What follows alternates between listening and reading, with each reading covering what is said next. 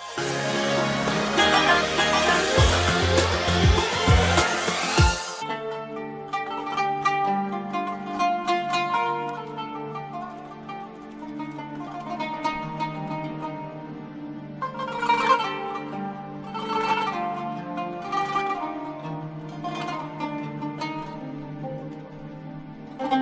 الله الرحمن الرحيم الحمد لله والصلاة والسلام على سيدنا رسول الله.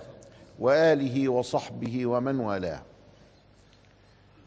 مع أنوار النبي المصطفى والحبيب المجتبى صلى الله عليه وآله وسلم نعيش هذه اللحظات في نور هدايته وفي طلب المدد من سيرته والأسوة الحسنة من حياته ومواقفه وتصرفاته صلى الله عليه وسلم فقد جعله الله سبحانه وتعالى أسوة حسنة. لقد كان لكم في رسول الله أسوة حسنة لمن كان يرجو الله واليوم الآخر وذكر الله كثيرا. لقد كان لكم في رسول الله أسوة حسنة لمن كان يرجو الله واليوم الآخر وذكر الله كثيرا. ووقفنا بعد العودة من غزوة الخندق في السنة الخامسة. ومعلوم أن النبي صلى الله عليه وسلم عاش في المدينة عشر سنوات.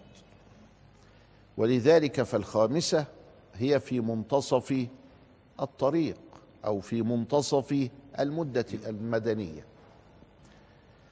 وفي أثناء غزوة الخندق عرفنا أن حي بن أخطب وكان من بني النضير ذهب إلى كعب بن أسد وهو سيد بني قريظة وجلس يغريه بالخيانة. وحي ابن أخطب هذا هو أبو السيدة صفية. عليها السلام تزوجها النبي صلى الله عليه وسلم وظن أنها على اليهودية فقالت يا رسول الله إنني على الإسلام. فقال لها منذ متى؟ قالت منذ كان عندي تسع سنوات. أسلمت وهي إيه؟ طفلة صغيرة كده عندها تسع سنوات. وقصة هذا أن أباها وعمها كان يحبانها جدا حتى إنهما لا يدخلان البيت حتى يبحثان عنها ويشيلوها ويحتضنوها ويلعبوا بيها وهكذا لعبوا معاها. من حبهم فيها. وأنه في ذلك اليوم ذهب عمي للقائك أخو حي بن أخطب جه لسيدنا النبي. فلما رجع دخل فلم يراني. ما شافهاش. فلم يرني. ما ما ما شافنيش يعني مغموم. راجع من عند سيدنا النبي ووعت الهم. قالت فلما دخل لم يرني. وجاء أبي فلم يرني. وهي قاعدة قدامهم لكن من الهم التقيل اللي نازل عليهم ما شافوهاش. فسأل أبي عمي أهو هو النبي اللي عارفينه اللي هيجي؟ قال هو هو. عم صفية بيقول لأبوها هو. عارفين العلامات؟ علامات جسدية وعلامات في السلوك وعلامات كذا إلى آخره هو هو. قال له وما العمل؟ شوف الضلال. كان بنو إسرائيل عندهم إن النبي ده يعني زي واحد طيب أو تقي أو صالح يعني زي واحد آه، آه، موفق. يعني من عند الله كده يعني إيه مش مش النبي بالمفهوم بتاعنا. ولذلك أجازوا قتل النبيين. يعني لو إن المصلحة بتاعت الدولة ولا بتاعت كذا إلى آخره تعارضت مع هذا النبي يقتل يا أخي ونخلص. فقتلوا النبيين. فقال هو قال هو هو. قال وما العمل؟ فقال له القتل ملهاش حل. ده هو. طب نعمل إيه؟ نقتله. ليه؟ لأن أصله هو مكتوب إنه الشخص ده لو بقي الدين بتاعه هينتشر وهيبقى في آفاق الأرض ولو زويت الأرض لانتشر. مكتوب عندهم حاجات كتير. فملهاش حل خلاص. ما هي إذا تركتوه دلوقتي هيتم أمره وإذا تم أمره معروف ما يتم إزاي. يبقى لازم إيه؟ نقتله. وإحنا نتعجب. الله إذا كنت أنت مؤمن إنه نبي فإزاي تؤمن إنه نبي وبعدين تقتله؟ يعني مش ماشية. هو أنت ماذا تريد؟ أتريد الدنيا ولا تريد رضا الله؟ أدي المنهجين المختلفين ولذلك مش قادرين نفهمهم وهم مش قادرين يفهمونا. هم بيقولوا لنا أنتوا سايبين مصالحكم ليه؟ بنقول له ما مصالحنا إزاي يعني؟ ما هو إحنا بنعمل الحاجة اللي بترضي ربنا. قال إحنا مالنا ومال ربنا؟ مصالحكم أهم من ربنا. وإحنا عندنا إن ربنا أهم من مصالحنا. أدي الحكاية. طريقتين في التفكير مختلفتين. ولذلك مش هنلتقي ابدا بالشكل ده. يا يغيروا يا نغير. وإحنا صعبان علينا نغير. ونسيب ربنا. هنسيب ربنا لمين؟ للدنيا. لا. ما إحنا سايبينها.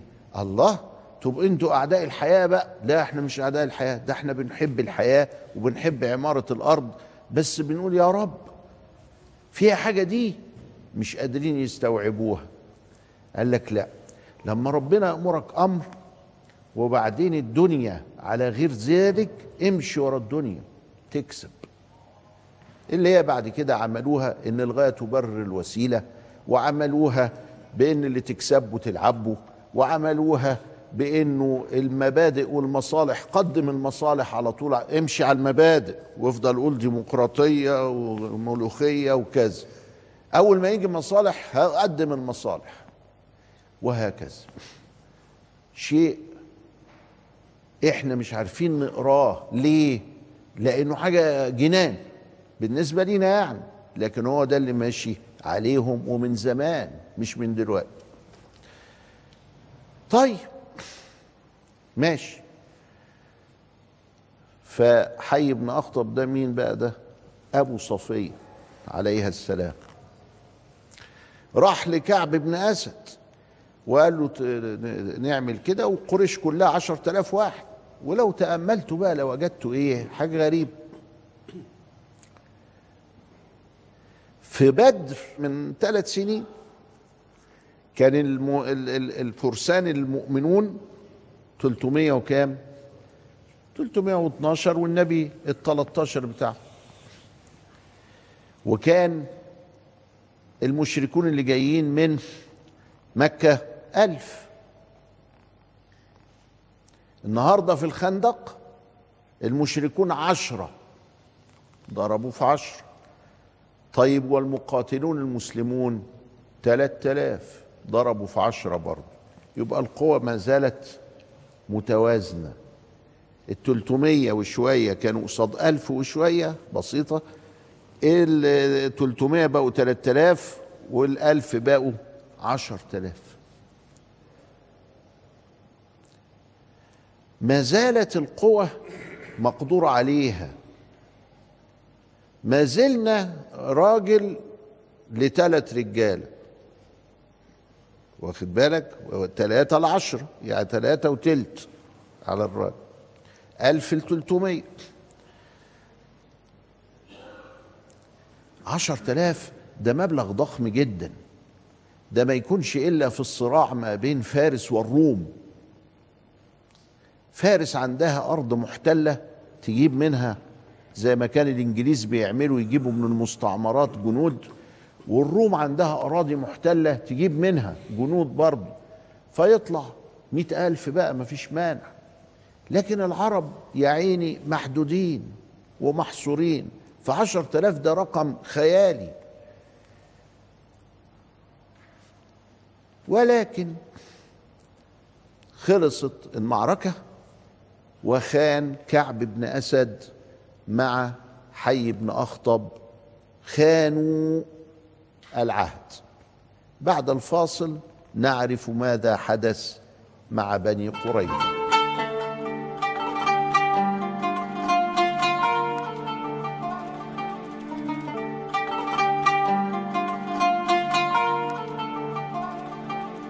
بسم الله الرحمن الرحيم. الحمد لله والصلاة والسلام على سيدنا رسول الله وآله وصحبه ومن والاه.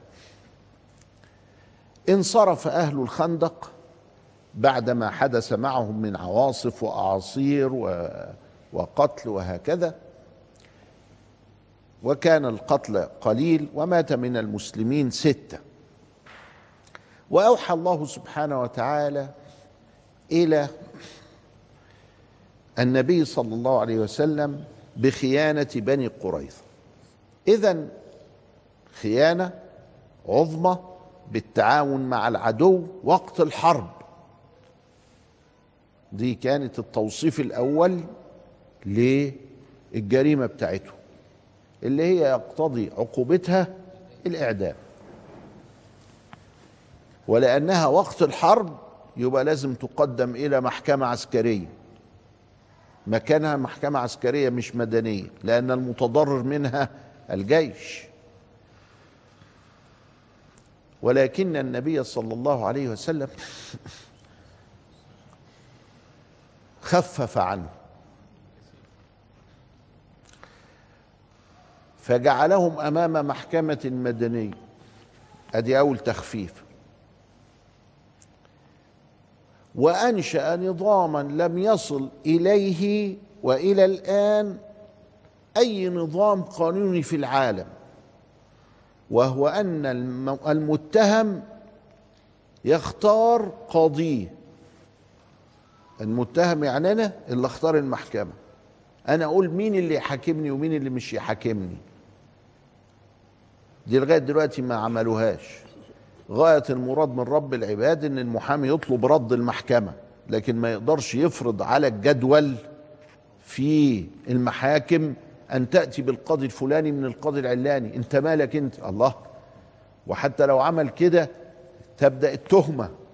أنت موالس مع القاضي ده ولا إيه؟ أنت راشي القاضي ده ولا إيه؟ عملية صعبة جدا.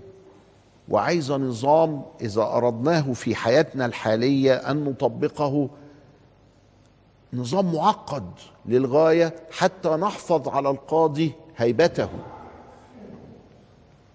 ولا يتهم.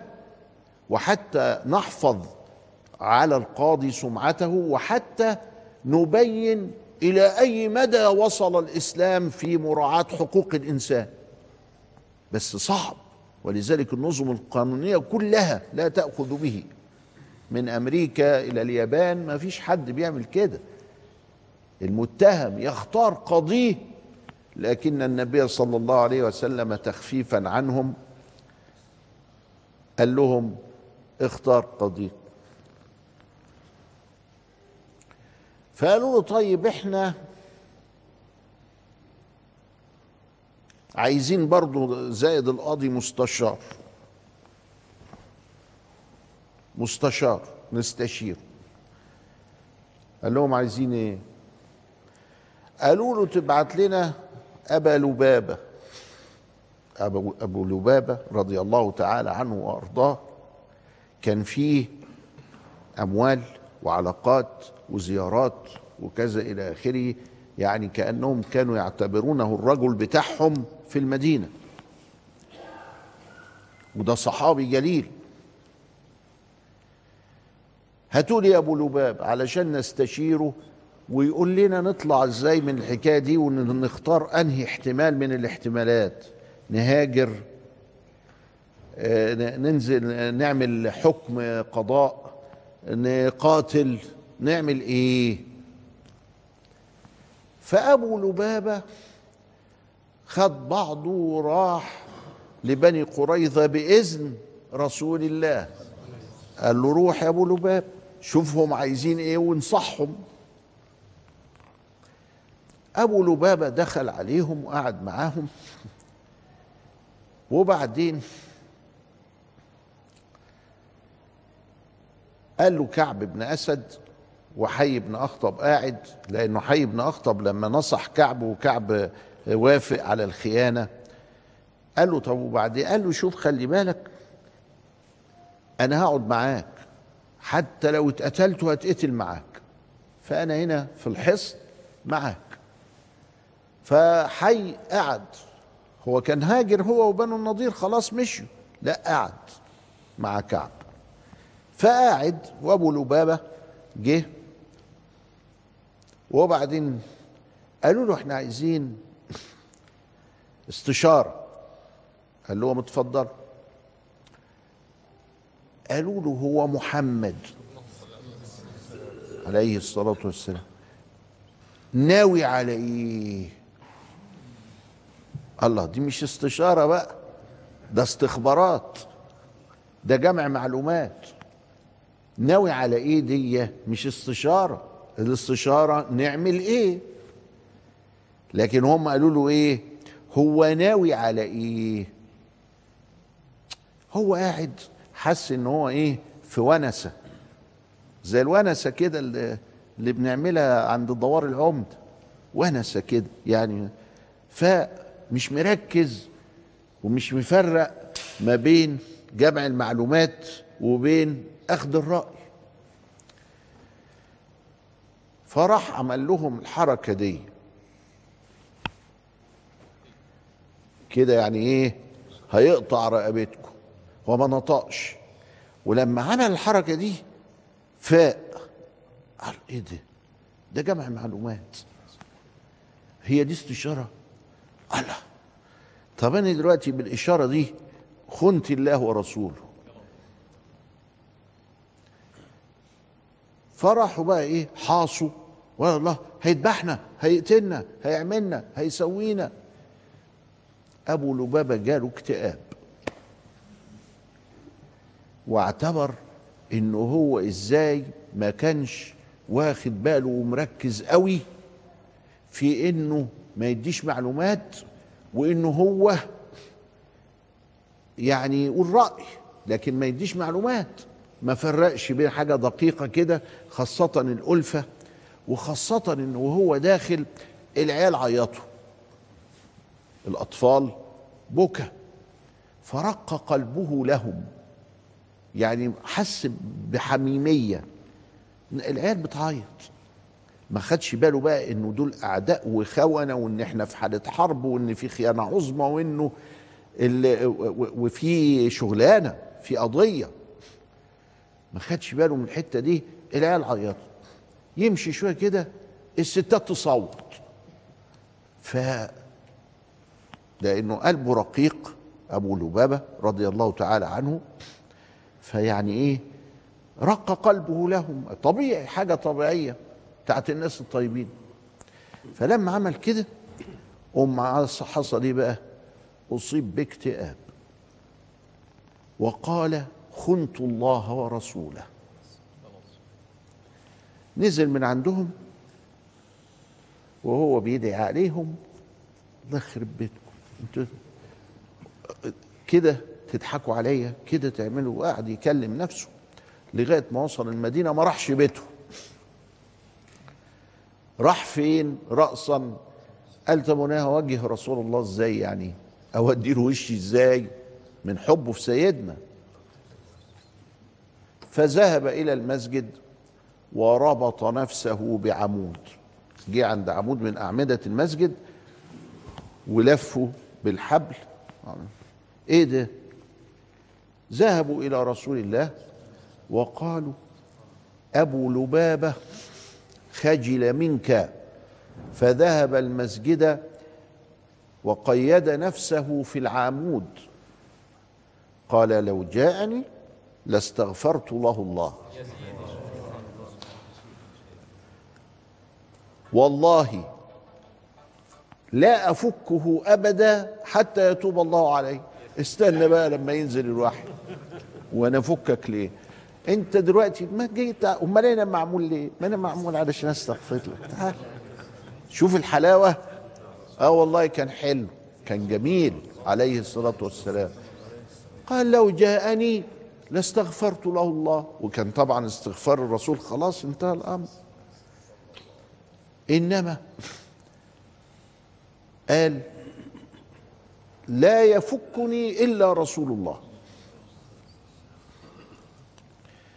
قال له خلاص خليك وأنا مش فك لغاية ما ينزل فيك وحي تعلن يعلن الله سبحانه وتعالى لنا فيه قبول توبتك. فده مشهد من المشاهد اللي كانت في بني قريظة. وبعدين قالوا له خلي بالك بقى طب خلاص إحنا ننزل على حكمك وخلاص. ننزل على حكمك وخلاص. قال لهم طيب. تعالوا نحاكمكم. قال لا ما إحنا نختار الحاكم بقى اختاروا الحاكم. فاختاروا سعد بن معاذ. سعد بن معاذ مضروب في الكاحل بتاعه من سهم جاي كده وبينزف وتعبان والنبي عليه السلام كان يحبه قوي. قوي.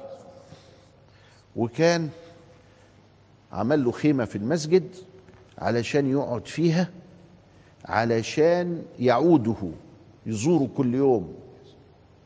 وعملها كده خيمة لطيفة زي الخيام الطبية كده وقاعد فيها سعد فجم قالوا له ده سيدنا عايزك. عايزني وأنا بالحالة دي محمول يعني شيلوني أروح ولا يهم ما دام سيدنا عايز. تعال. فماذا حدث في خبر سعد؟ إلى لقاء آخر أستودعكم الله والسلام عليكم ورحمة الله وبركاته.